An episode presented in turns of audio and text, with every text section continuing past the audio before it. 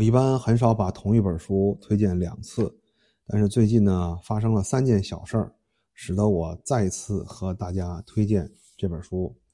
第一件事情呢，是我的一位投资人的朋友，他一般很少和我联系啊，但是我们线下有时候吃个饭，他从来都是默默的看我的视频啊，也不留言啊。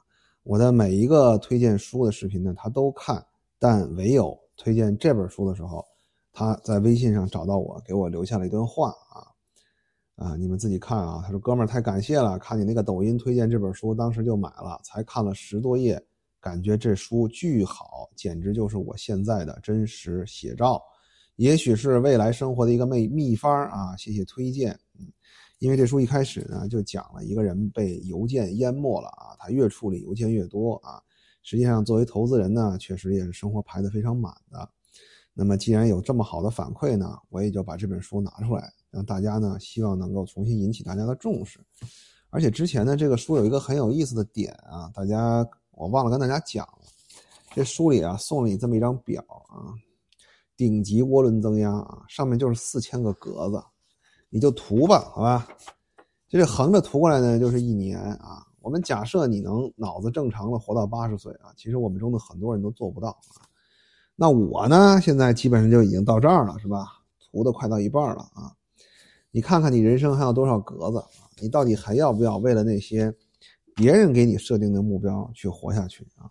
这本书呢，其实主要讲的就是接纳生命的有限性，选择你想要的活法啊。其实你有的选。你并不是没得选，但你要仔细想想啊，你是不是老在用没得选来逃避选择的困难啊？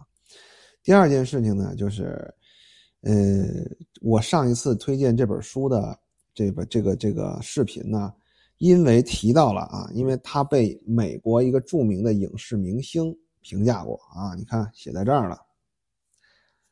这我呢就不念了，对吧？啊，为什么呢？上次我念了他的名字啊，抖音的审核说呀，我们没有他的版权，你不能随便念他的名字。好家伙，伏地魔是吧？啊，那我只能说这个书呢，确实得到了很多名人的推荐啊，其中呢就包含他，对吧？咱也不能说名儿啊，向黑恶势力屈服呗，是吧？啊，那第三件事呢，就是我最近看了一本书，叫《贪婪的多巴胺》啊，那个书后面我也会推荐给你们，他就讲啊。